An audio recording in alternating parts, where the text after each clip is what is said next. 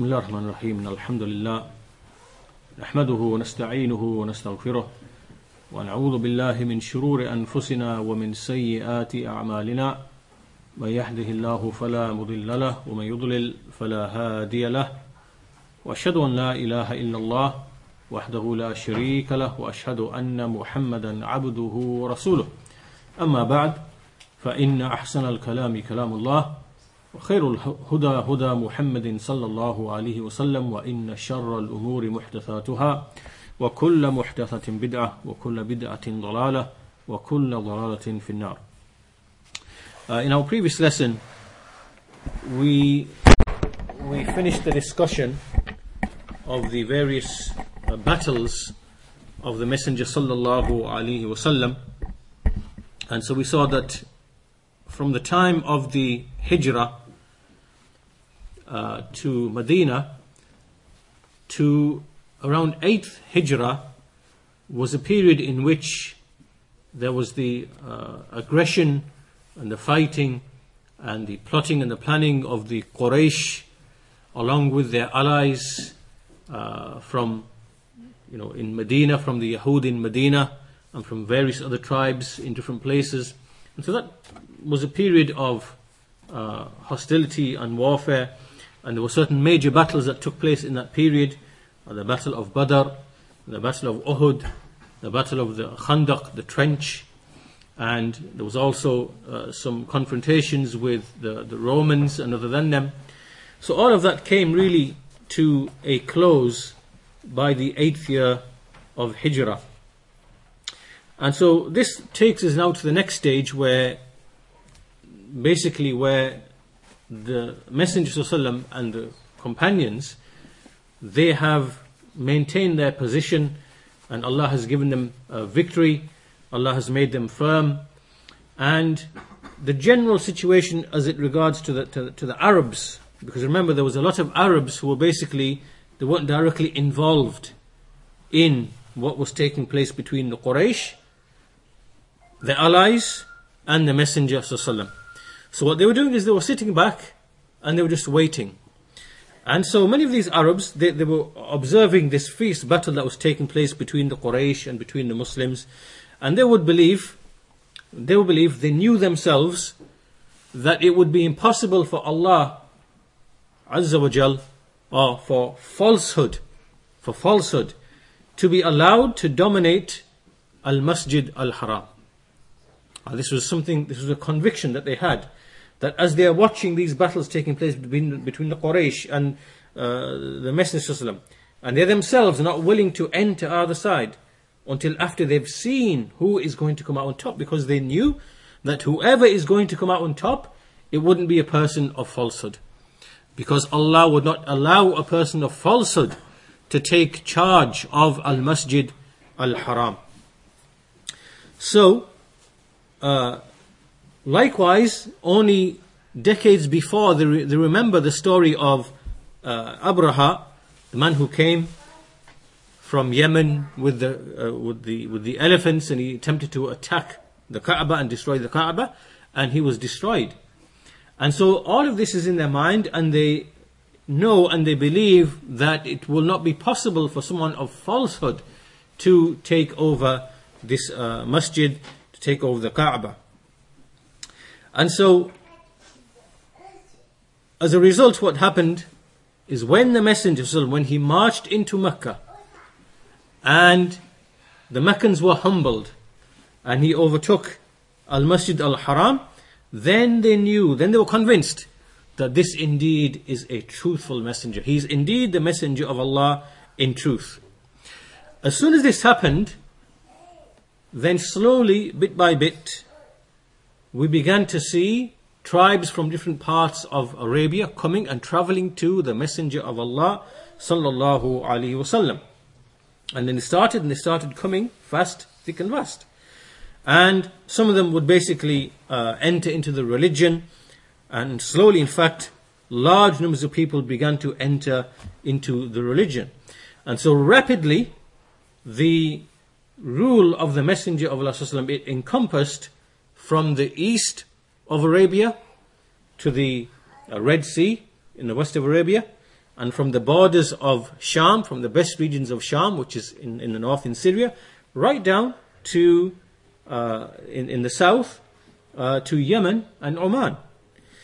And the Prophet would basically start arranging the affairs of these, these different regions. He would send companions, uh, he would teach people, he would send callers, he would send deputy rulers, and he would collect charities, and everything that the people needed for their lives to be arranged in accordance with Islam, then he would provide the means, either by way of education, by way of judges, by way of workers, and you know he would send and delegate people to these different areas.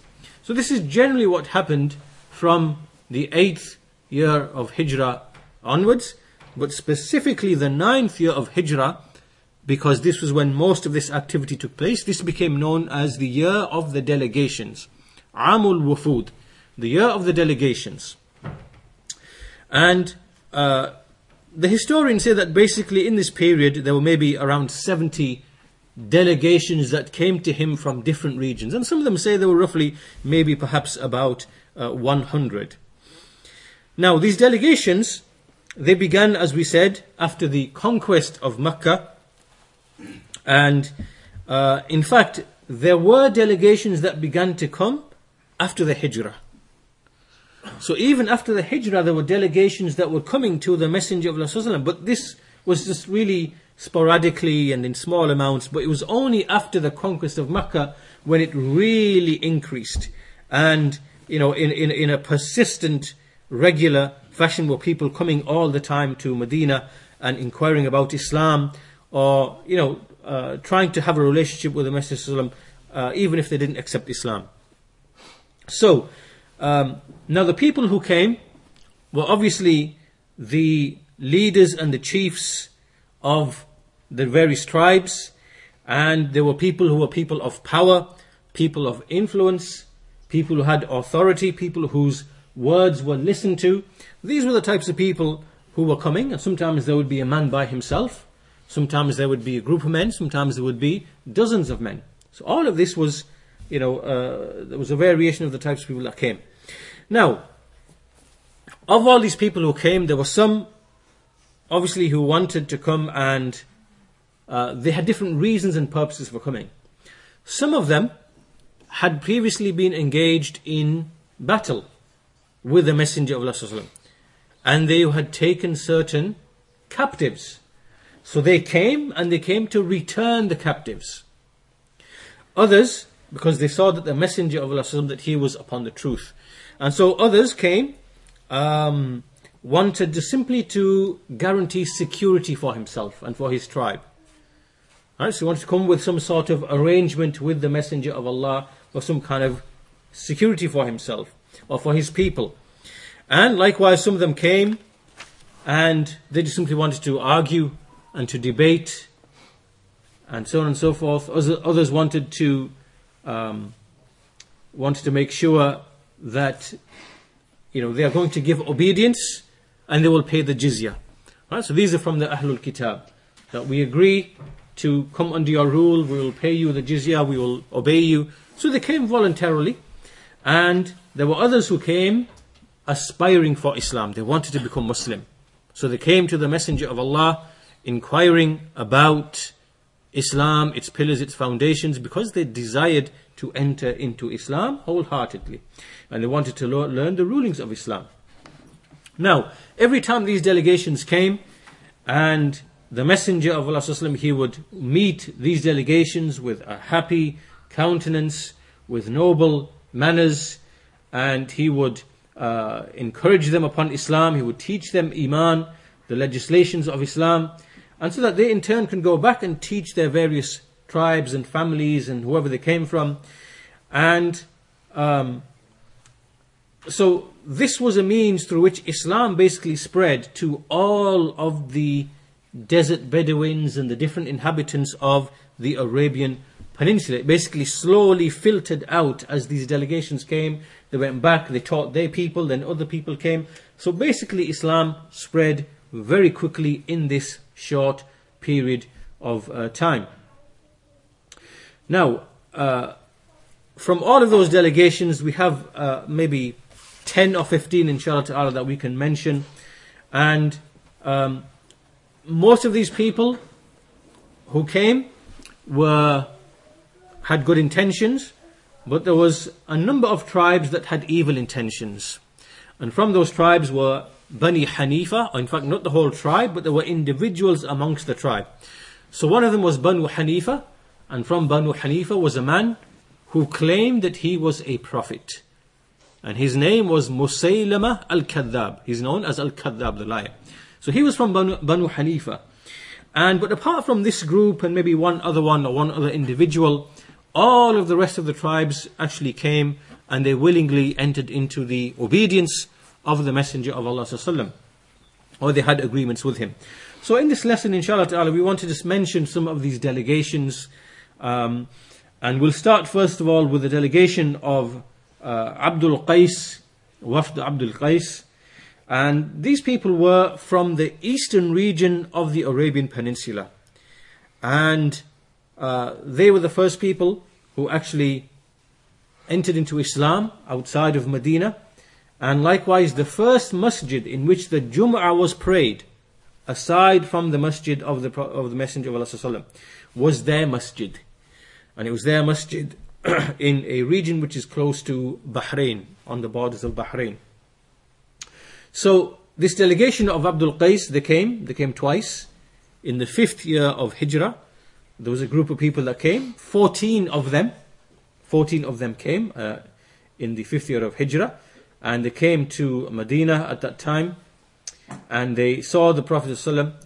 And what they did is that they tied their riding animals to the door of the mosque. And they came in order to give salam to the Messenger of Allah. And one man amongst them was called Abdullah bin Auf al-Ashajj, and he was the youngest of them in age. And so what he did is that basically he, um, as they came to meet the Messenger of Allah, he kept himself back, and he had brought some garments with him, really nice garments. So he kept himself back from the rest of the people, and he wore these two white garments.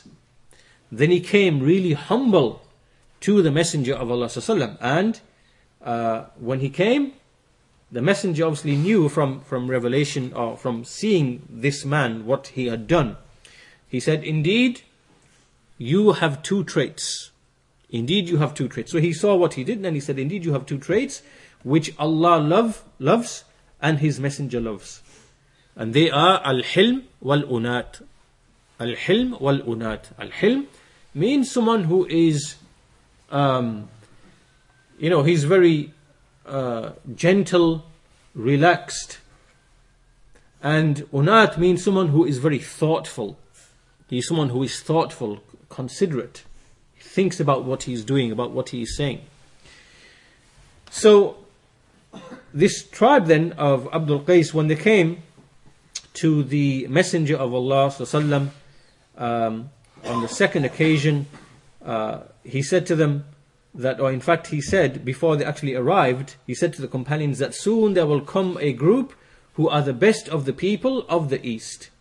They have not been, in, uh, they have not been forced to enter into Islam. And they have brought their riding camels. They have used all of their provisions in their journey. Oh Allah, forgive Abdul Qais. Forgive this uh, tribe of Abdul Qais. So when they came, uh, the Messenger said to them, "Welcome to you, without being hu humiliated nor being remorseful." In other words, you have come, and you have come, you are not remorseful, nor have you been hu humiliated.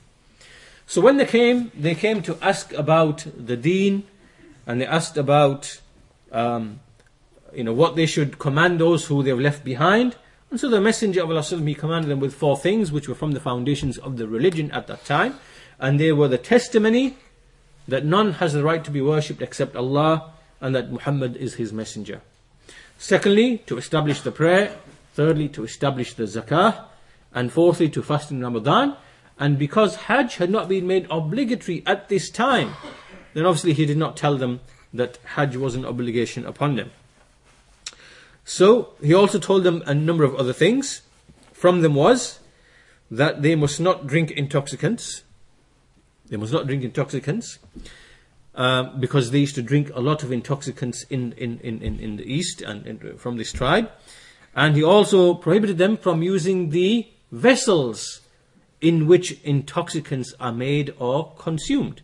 So he told them to get rid of them as well. And likewise he told them that anything that from the uh, from the uh, booty that they that they have, that a fifth of that must be given. And then on the, the when the, when the second delegation came from Abdul Qais, there was forty men, and uh, one of them was called Al Jarud bin Al Ala Al Abdi, and he used to be a Christian, and so he became a Muslim, and then he became very good in his Islam. So this is one example of the uh, tribes that came. A second example is of uh, Dhimam bin Thalabah from Bani Sa'ad ibn uh, uh, from Bani Sa'ad, and there was a man amongst them who came, and he came to the mosque, and he asked, "Which of you is Ibn Abdul Muttalib?" He was asking for the Messenger of Allah Sallallahu Alaihi Wasallam. So they pointed to the Messenger of Allah Sallallahu Alaihi Wasallam, and the man went to him. And look at the way that this man, he used very obviously his manners, uh, very crude manners from the desert Bedouin Arabs, and he began to say, "Oh Muhammad." He began to address the Messenger of Allah in this very, you know, uh, unbefitting way. And he said, "I'm going to ask you, and don't withhold back from me. Answer me straight. Don't withhold anything back from me." And so the Messenger said to him, "Ask whatever you want to ask." So the man, he said, that your messenger came to us, a man from you came to us, and he claimed that you claim that you are a messenger and that Allah has sent you. And the messenger said, "Sadaq, he has spoken the truth." Then the man said, "Okay, so who created the heavens?" And Allah said, and, and uh, Allah's messenger said, Allah's messenger said, "Allah did." And he said, "So who created the earth?" And Allah's messenger said, "Allah did." And he said, "So who placed these mountains and made upon them what there is upon them?" And Allah's messenger said, "Allah did." And then he said, "By him who has created the heavens and created the earth, and who has affixed these mountains, has Allah sent you?"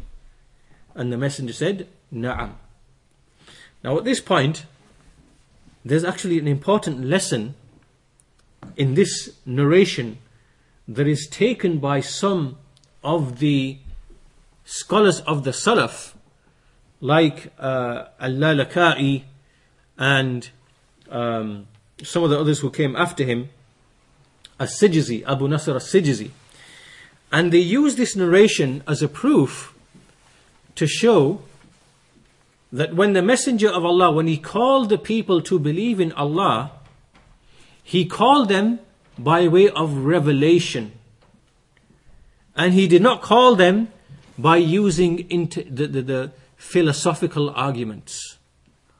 Uh, this incident is one of those proofs that they use. That basically the proof is that when we come, come to learn the religion, the obligation to learn the religion and to know about Allah, it is obligatory to learn it by way of revelation. In other words, we know about Allah by what Allah revealed. This is the foundation. Not that we start using the intellect and reason and rational arguments to decide how Allah is and how He isn't, and what are His attributes and what aren't His attributes, and how can He be and how can He not be. And so the scholars use this incident because this man, uh, when the messenger answered him each time, he said, "Who created this? Who created the heavens? Who created the earth? Who put the mountains?" And each time the messenger said, "Allah did." He never started to give him rational arguments or philosophical arguments to start proving Allah's existence and that He is the creator of the heavens and the earth and the mountains. He simply affirmed by way of the fitrah and by way of the revelation, and so he answered them. Now the man, look at how the man accepted all of that. He said, فَبِالَّذِي خَلَقَ السَّمَاءَ وَخَلَقَ الْأَرْضِ وَنَصَبَ هَذِهِ الْجِبَالِ. He said, "So by the one who created the heaven, and by the one who created the earth, and by the one who placed these mountains, did Allah send you?" And Allah's messenger said, Yes. So then this man said, this messenger that came from you to us, he claimed that we are obligated to pray five prayers in a day and a night. And the messenger said, Sadaq, he spoke the truth. And then the man said, so by him who sent you, did Allah command you with this? And the messenger said, yes. Then he said, this messenger that came to us from you, he claimed that it is obligatory upon us to give zakat, to give this obligatory charity from our wealth. The messenger said, Sadaq, he spoke the truth. And then so this man said, by him who sent you, did Allah command you with this? And he said, yes. Then he went on, he said, and this messenger who came to us from you, he claimed that upon us is to fast the month of Ramadan in one year of ours. The messenger said, Sadaq, he spoke the truth. And the man said, by him who sent you, did Allah command you with this? And the messenger said, yes. Then the man said, and your messenger who came to us from you, he claimed that upon us is to make Hajj to the house for whoever has the ability. The messenger said, Sadaq, he spoke the truth. And the man said, by him who sent you, did Allah command you with this? And the messenger said, yes. Then he turned round and he went. And the man said, as he left, he said, by him who sent you, I will not add anything to these, nor will I take anything from them. And the Prophet ﷺ, he said, لَإِن صَدَقَ لَيَدْخُلَنَّ الْجَنَّةِ, that if this man is truthful, he will indeed, he will most certainly, he will enter into paradise. So this man then went back to his uh, people. Now obviously you can see that this man was very crude, had very crude manners from the Bedouin Arabs, but you can see that the determination and the firmness with which he came and the earnestness that he had, and he asked these questions and then he held firmly to them, and he went back to his people and he abandoned all of the, the, the partners, the andad, the idols and whatever else were being worshipped. Then he informed his people whatever he had been commanded. And the following morning, by the following morning, even the following morning had not passed until there was not a single man or woman in his tribe except that they all became Muslim overnight. And so then they all built a masjid, they built a mosque, and then they gave the adhan for the prayer. And uh, so therefore this was, you know, one of the best delegations that came to the Prophet ﷺ. A single man, he came, accepted Islam, went back, and all of his people became Muslim, and they built a masjid and they began to establish the, the salah. Another delegation that came was Bani Asad ibn Khuzayma, and there was roughly about ten of them who came to the Messenger of Allah at the beginning of the ninth year of Hijrah, and he was in the masjid. And so they came and they began to mention to the Messenger of Allah how they accepted Islam. They said, Ya Rasulullah, indeed, we testify that Allah is alone, that there is no partner to Him. We testify that you are the messenger of Allah. We've come to you, O messenger of Allah. You didn't even ask us to come, but we've come to you. And we've, you know, become Muslim, and we didn't even fight you. And, you know, like you fought other people, we didn't fight you. And, you know, we, we uh, you know, uh, so they began to mention all these things as if, almost as if, they were doing the Messenger of Allah a favor, as if their Islam was a favor to the Messenger of Allah. We are already Muslim, we didn't fight you, and we did this, we did. And so this was when the ayah was revealed in the Quran, in the Surah Al-Hujurat, يَمُنُّونَ عَلَيْكَ أَنْ أَسْلَمُوا, that they are kind of, you know, it's as if they have a favor over you that they have become Muslim. قُلْ لَا تَمُنُّوا عَلَيَّ إِسْلَامَكُمْ, say to them, don't make your Islam to be like a favor to me. بَلِ اللَّهُ يَمُنُّ عَلَيْكُمْ أَنْ هَدَاكُمْ لِلْإِيمَانِ, but it is Allah who has bestowed a favor upon you that He guided you to Iman. إِن كُنْتُمْ صَادِقِينَ, if indeed you are truthful. And so uh, they began to ask the Messenger of Allah about some of the things they used to do in Jahiliyyah. They used to believe in omens. They used to believe that, you know, when birds would fly in a certain direction and turn this way, that would be an omen. So they used to believe in uh, uh, Tayr and Al-Kahana. They used to believe in fortune telling and things of that nature. And so the Messenger of Allah, he prohibited them from all of this. And uh, he told them that these kind of things that involve superstition and chance and things that happen by coincidence, and all of these actions are basically things by which a person is guessing about the unknown and about the unseen. And so these people, uh, they took this on board and they remained in Medina. And then they remained and they started learning about the knowledge of the fara'id, the knowledge of the rules of inheritance. And eventually, after they'd stayed, then they eventually left. Now you can see that, you know, as these delegations co are coming, you can see how the Messenger of Allah is explaining matters that relate to Tawheed, explaining matters that relate to the ahkam, to the rulings, and how this knowledge is being carried and taken and, and, and, and uh, conveyed and spread. And so here in this situation, one of the points that we take from this delegation is that these affairs of chance and the affairs of superstition, you know, believing in omens, believing that a certain event is tied to some bad event that is to come, or all of these things, these are things that basically are baseless, and they create a suspicious, uh, fearful type of character. A suspicious, fearful type of character. And this is something that conflicts with or contradicts the fact that a Muslim ought to have his reliance upon Allah and be fearful upon, uh, be fearful with respect to Allah, and to have a strong personality and to be able to face things that come to him whilst having patience, instead of being a fearful, suspicious, paranoid type of character. Because these are some of the things that enter into the minor shirk.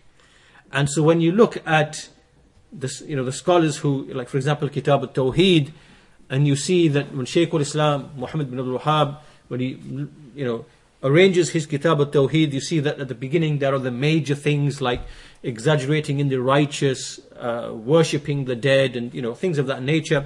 And when he deals with all of the affairs that, that are related to major shirk and major kufr, then towards the end he starts dealing with things which are related to, like, the minor shirk.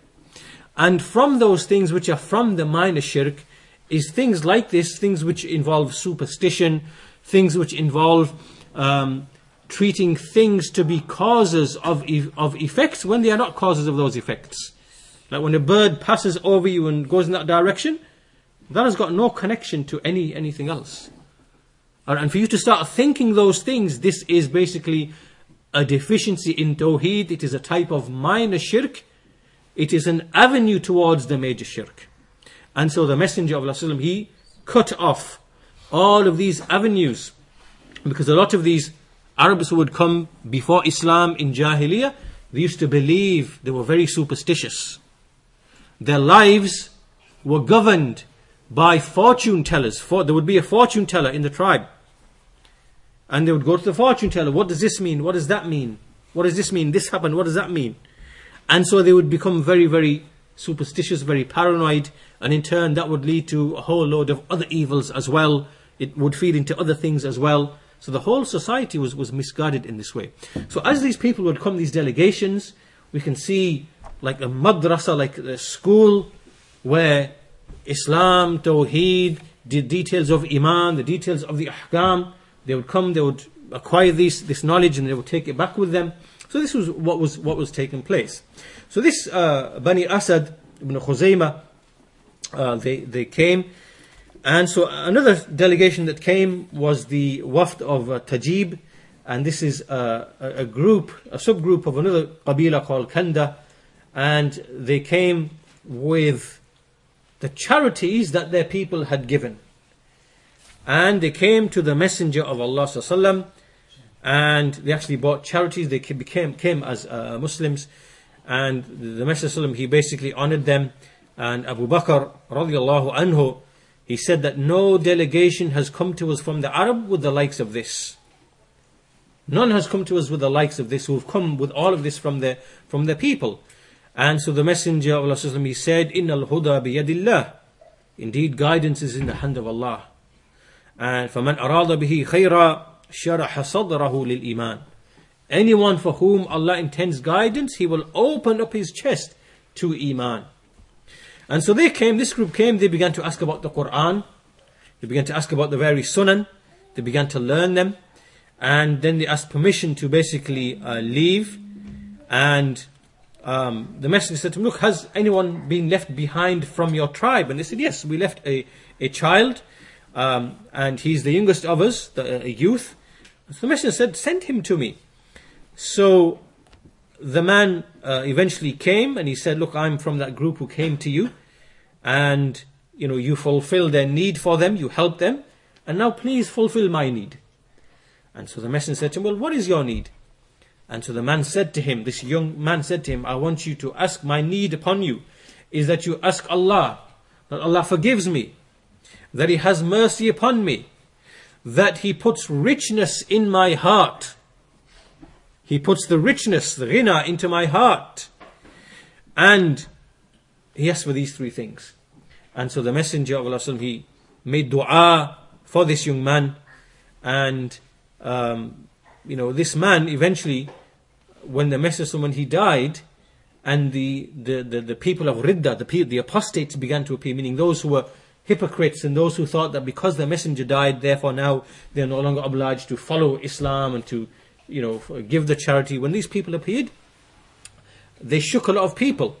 But this man, this specific man, this young man who came to the Messenger of Allah, he remained firm.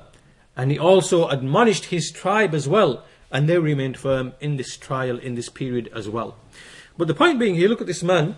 He came to the Messenger of Allah, and look at the, look at the dua, look at what he asked. This was his need of the Messenger.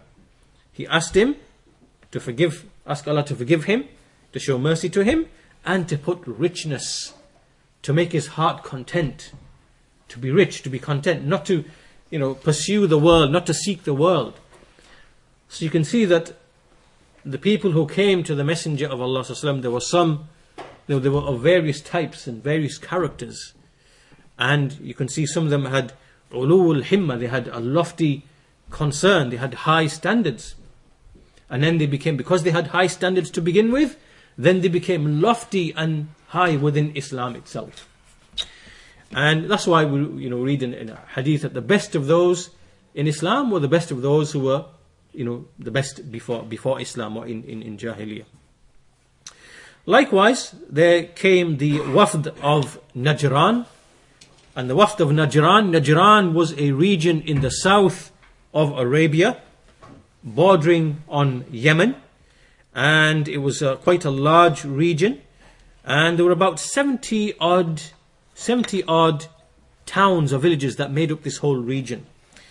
And uh, there was a lot of people there. They, they could muster an army of roughly maybe one hundred, one hundred ten thousand people. So this was quite a large region, and all of them were Christians.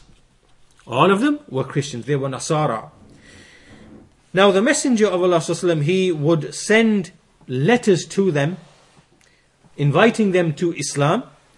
And the people, the, the leaders of the people, they would basically read these letters, and um, you know, they would consult with each other as to what should we do and how should they deal with this. And so they eventually decided that basically to deal with this matter, let us send sixty of our men, let us send them to the Messenger. And so these sixty men came. Now when they came, these men, obviously they're not Muslim, they were wearing silk, and they were wearing gold rings, and they were basically embellished and adorned. And when they came to the Messenger of Allah, he did not speak to them. Rather, he turned away from them. And he informed some of his companions that tell them to change their appearance. Tell them to change their adornment and their beautification. So they eventually they took off their rings, and they, you know, uh, did what they were told, and then they came to the Messenger of Allah, and then he Call them to Islam. And when he called them to Islam, they basically refused. They refused to become uh, Muslims.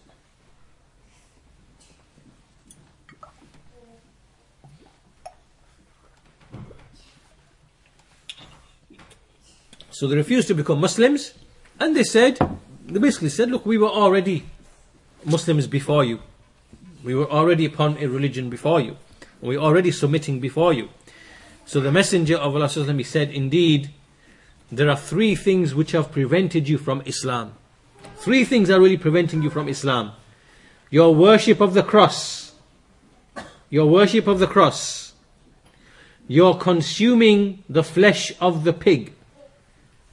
And your claim that Allah has a son.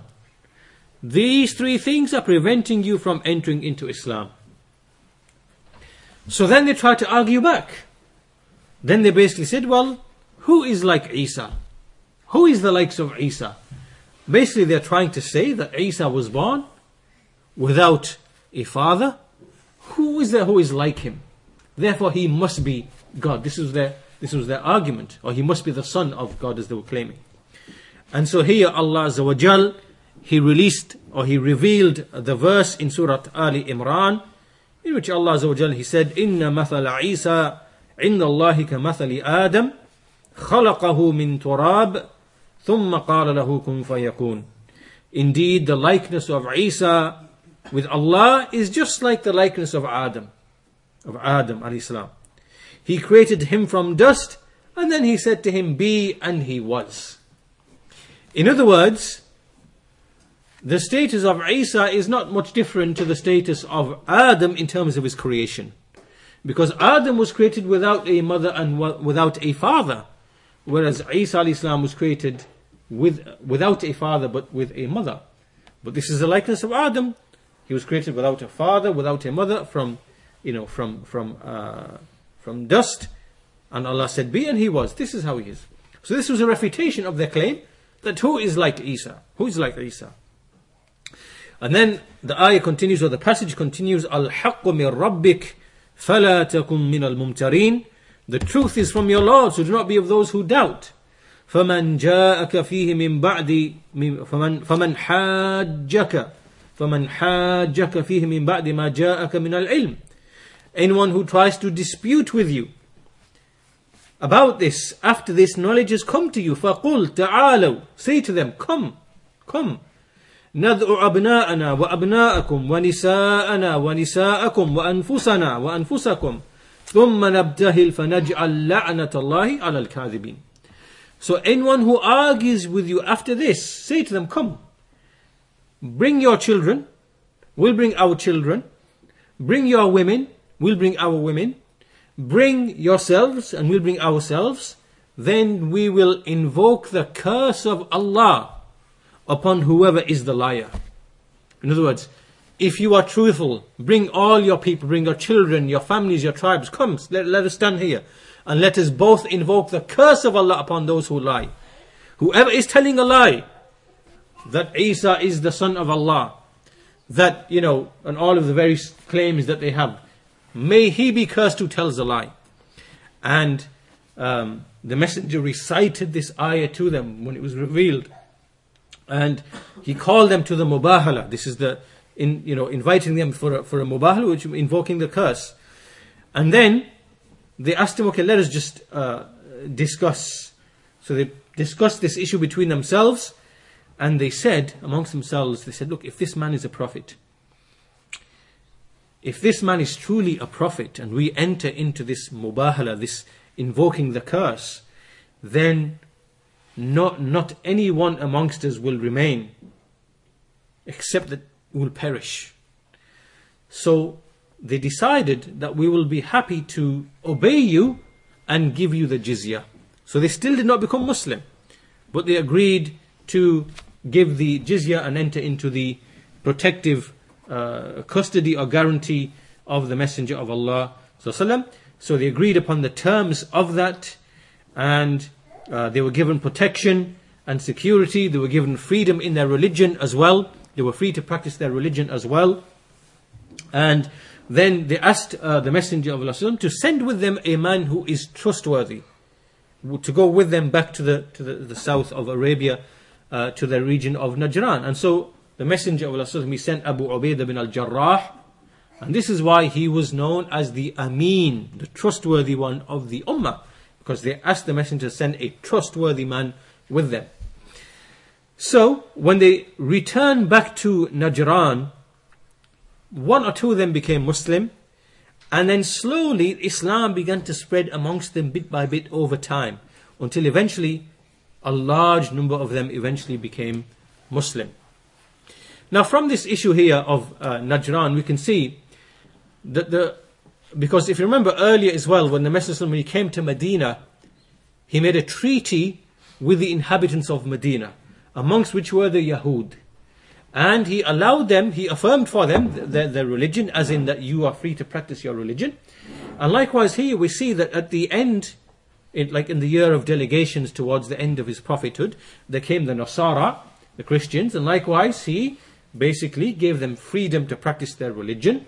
And so there's an issue here now, which is that we see this claim being made that, you know, um, Islam uh, does not tolerate other religions, and Islam is um, harsh and this and whatever. But really, if you really think about it, if you think about it, Islam gives more freedom to these people to practice their religion, because Islam does not interfere in their laws and their lifestyles and their regulations, right? So, for example, the Yahud are free to judge how, however they wish amongst themselves, in everything, in all of their affairs, unless they agree, obviously, to come to judgment to the messenger, in which case it's binding upon them. But if they don't, then they are free to rule and judge by their own law. Likewise with the Nasara. This is how it is. This is how Islam allows those who give the jizya, and it's also the view of other scholars that the, the Majus, they are like the Ahlul Kitab, and even others say that the jizya can be taken from anyone, even from the mushrikun. So the point being that if we If we look at this, look at it from that point of view, then Islam is more tolerant of these religious minorities than the so-called, so-called secular, you know, secularism that we see being claimed today in certain, you know, uh, societies and countries where they claim that we are, you know, liberal and advanced and whatever. We are liberal, but you have to abide by our laws. You have to say that this is right and this is wrong. Huh? So, so they basically uh, uh, claim to have freedom and, and liberalism, but you know, when you think about it, it really isn't. It's either, well, you have to accept our values, or basically you are a, well, you are an extremist. Whereas with Islam, you see that the, the, the, the asl with Islam, Islam is that the point of, the central point of interaction is al-adl, is justice. We have to be just in our behavior with every other person. We might not agree with what they believe. We might, you know, we hold that what you're believing is batil, it is kufr, it is shirk, but we have been ordered to deal with justice. So therefore, with, like, Islamically, with these minorities who live, who have the complete freedom to practice their religion, or the Yahud, the Nasara, the Majus, and they can judge by their law, they can do whatever they want. The asal is that you will be dealt with with justice, with al-adl. We are not going to impose things upon you. You are free to believe your beliefs, because you've agreed, agreed under those terms. But we're not going to impose anything upon you, that you must hold our values, things like this.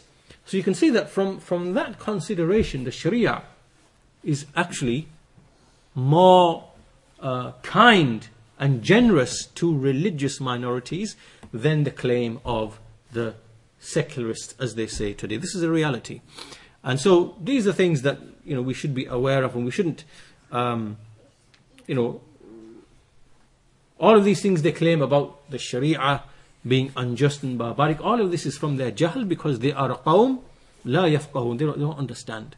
They do not have. They don't understand, and so we shouldn't be uh, scared uh, or on the back foot.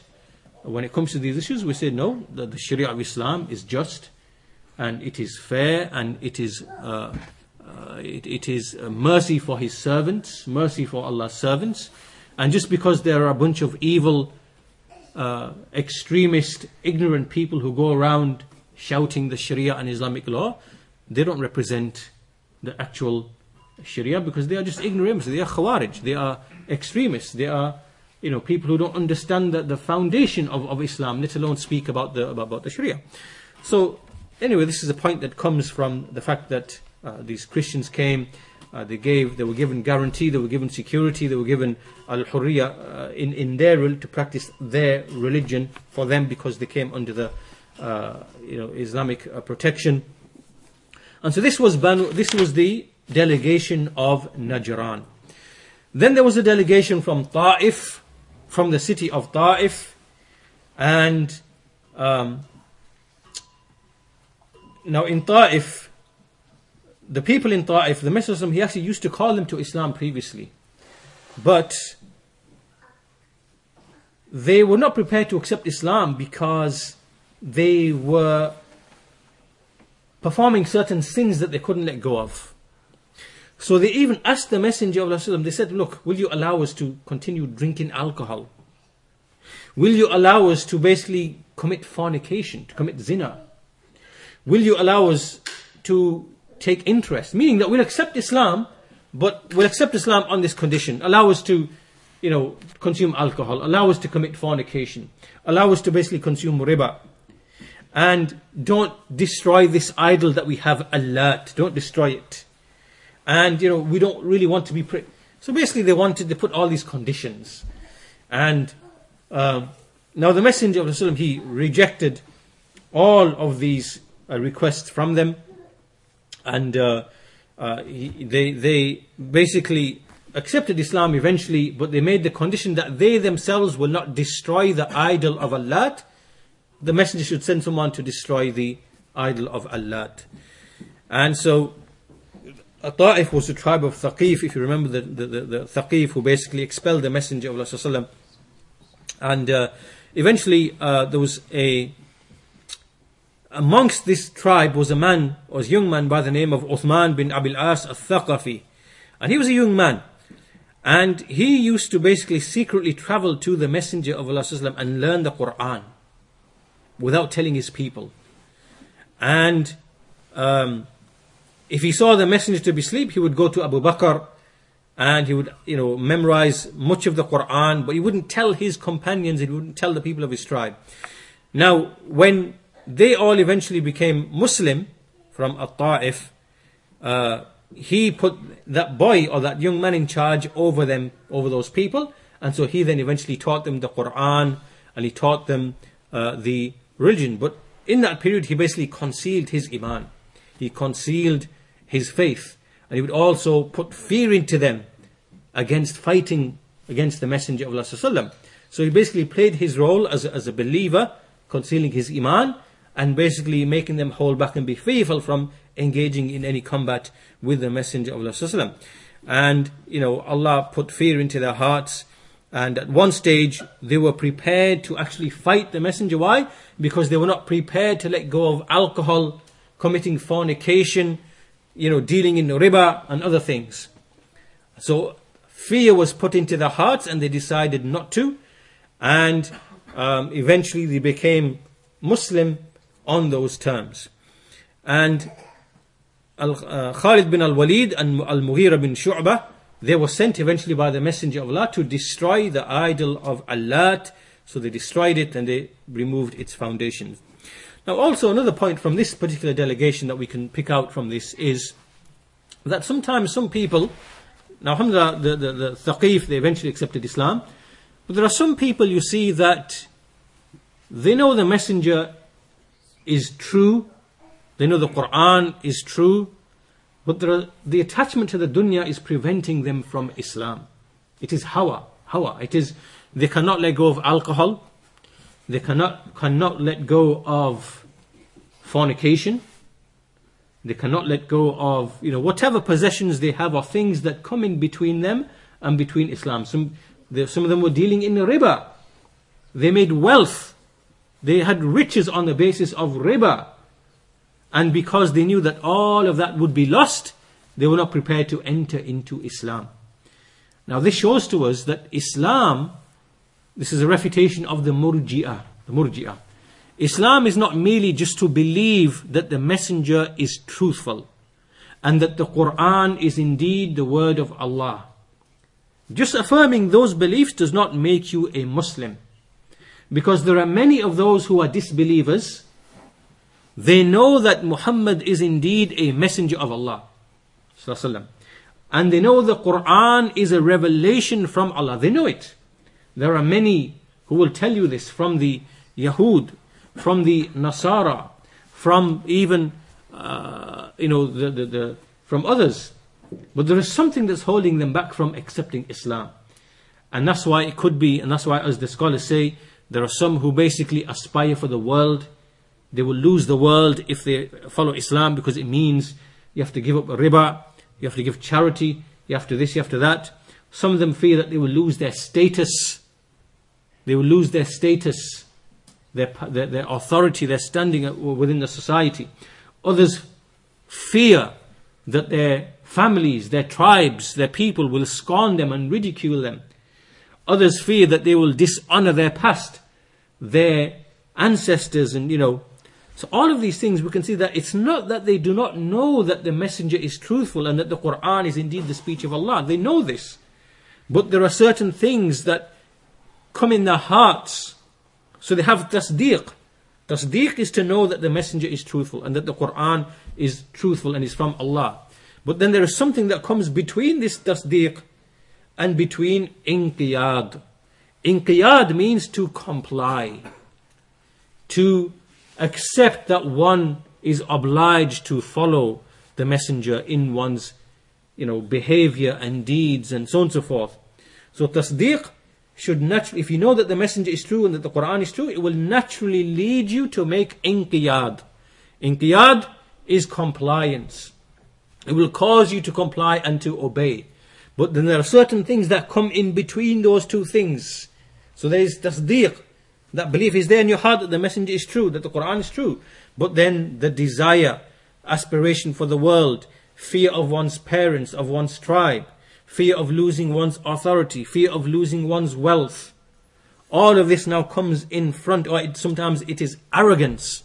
You are too arrogant to accept that you need to prostrate on the ground five times a day, and that you need to raise your hand to ask Allah for your sustenance and things like that. You're too arrogant. Or you are too arrogant, you are too proud that you, that you know, you don't want to follow an Arab, an Arab prophet, because of arrogance, because you are allegedly a chosen race or something along those lines. Arrogance, right? So this can be envy and jealousy, not wanting to follow because of envy and jealousy.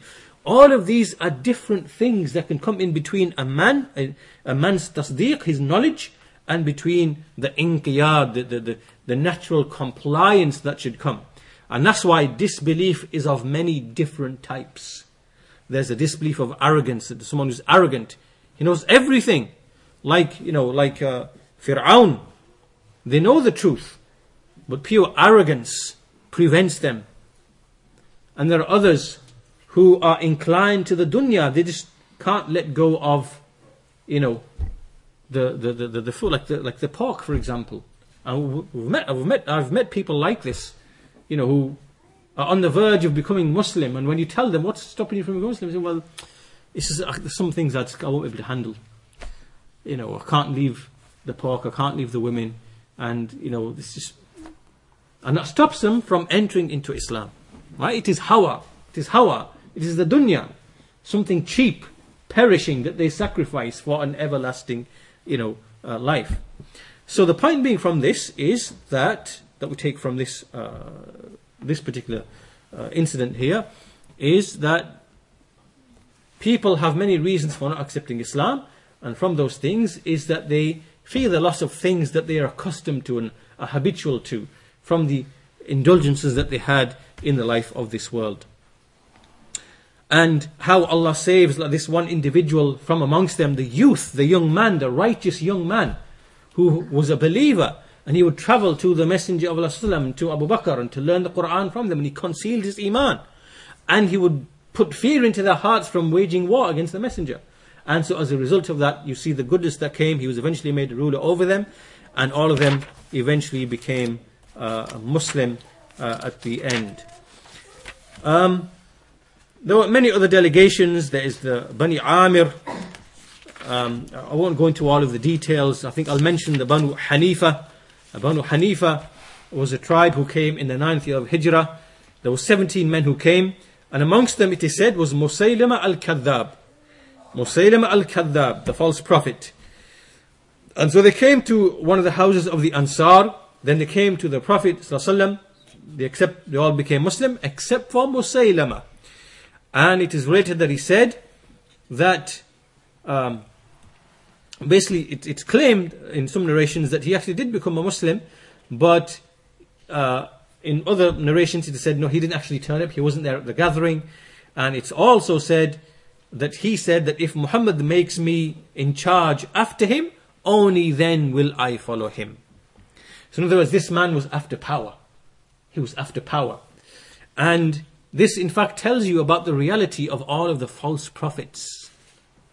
There are many false prophets who've come after the Messenger of Allah Sallallahu Alaihi Wasallam. Even in this time of ours, where we have all of these false prophets from amongst the Christians, from amongst the, you know, the Qadiani and other people. And so you see that these people are really motivated by worldly affairs. They're after power, they're after things like that, and that's why they claim to be, or they make this false claim to being a prophet. But this man Musaylima, he basically said, if Muhammad gives me power after him, then I will follow him. And uh, it is said that the Messenger of Allah Sallallahu Alaihi Wasallam, he saw in a dream that two, the treasures of the earth had come to him. And amongst these treasures were two gold bracelets. And when he put these brace bracelets on, it was revealed to him that he should take them off and throw them away. And so he took them off and he threw them away. And it was revealed to him, or it was, you know, the interpretation of this was that these two gold bracelets recommended to, uh, uh, sorry, represented two liars. There were two liars. Right? So look at the dream. The dream is that the treasures of the world have been opened up to him. This is basically a reference to the fact that people are becoming Muslim from all sorts of directions and places and coming to him, and they're bringing sadaqah and things like this. So the treasures have been opened to him. But from them, all these treasures are two bracelets that he was ordered to take off, which he saw in his dream. And these two bracelets were representing two liars. So the first of them, of those liars, was Musaylima. He was one of those bracelets.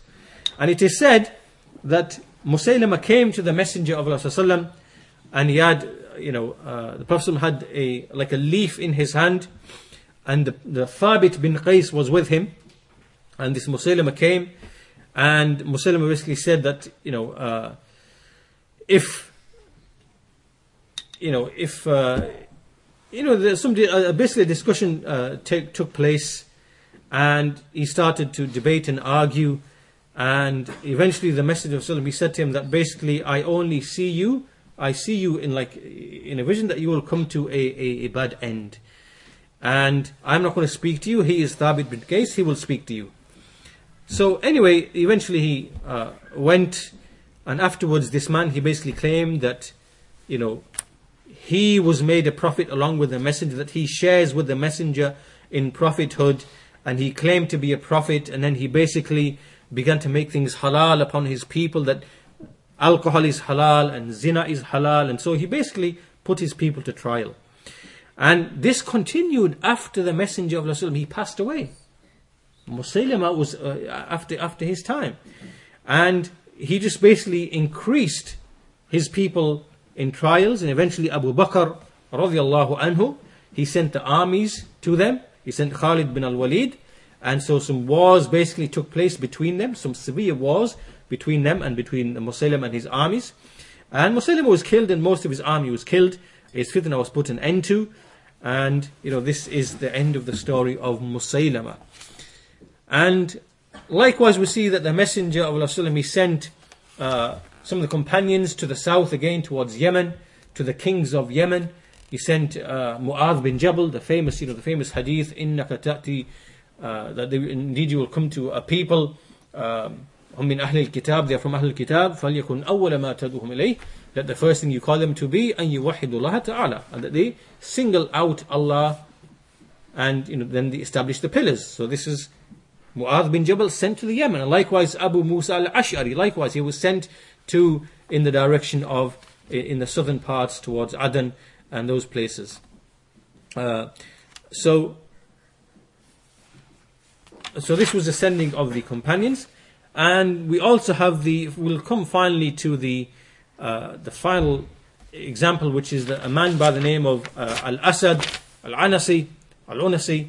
Uh, this is another false prophet, and he was a man who basically um, was in the south, and he had about seven hundred people with him. Basically he claimed that he was a prophet as well, and that the affair was in his hand. And so basically he came to Sana'a, he occupied Sana'a in Yemen, and then again his affair increased and his fitna increased. His kingdom basically, it began to grow, and um, eventually the Muslims who were in that region had to conceal their iman, even because this man gained a lot of strength and power, and he developed a small little kingdom. And um, for three or four months the Muslims had to basically hide themselves. So eventually uh, some uh, the Muslims, they came um, and they fought against him, and they killed him, and you know, in his fortress, and he was defeated. And again Islam was given strength. And uh, the delegates of the Messenger of Allah, they came back and they informed the Messenger of Allah that they were victorious and that they had killed him. And the Messenger he himself informed that this man had been killed even before the letters came to him from Yemen, because he received that by way of revelation. So this were, th these were some of the main events. There are many others, but you know, for brevity, these are the ones that we can mention. So we can see here clearly that the ninth year of Hijrah was the year of the delegations. People came in hordes and hordes from different directions accepting Islam. And because of these delegations, when they went back slowly, the Arabs, the desert Arabs, they began to accept Islam. And even some of the uprisings that we saw from Musaylima al-Kadhdhab and Al-Aswad, uh, they were put down, they were destroyed. And um, you know, Islam remained strong. And so this brings us an end to this period of time. And this now brings us to the final year, where we come to the final pilgrimage. And inshallah ta'ala we will uh, look at that in the next lesson. Uh, and with that we'll conclude our lesson today. Walhamdulillahi Rabbil Alameen. Wa sallallahu ala nabina Muhammad wa ala alihi wa sahbihi ajma'in.